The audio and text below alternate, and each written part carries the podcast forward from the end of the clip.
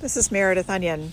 I share this prayer today with you, written by Howard Thurman, entitled I Need Courage. The concern I lay bare before God today is my need for courage.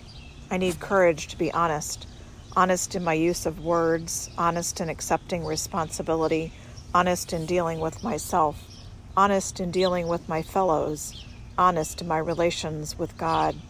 I need courage to face the problems of my own life the problems of personal values. They are confused. They are often unreal. They are too exacting for comfort. The problems of my job. Perhaps I am working at cross purposes with my own desires, ambitions, equipment. Perhaps I am arrogant instead of taking pride in doing work well. Perhaps I am doing what I am doing just to prove a point, spending a lifetime to prove a point that is not worth proving after all. Perhaps I have never found anything that could challenge me, and my life seems wasted. Here in the quietness, I lay bare before God my need for courage, for the strength to be honest, for the guidance to deal effectually with the problems of my life.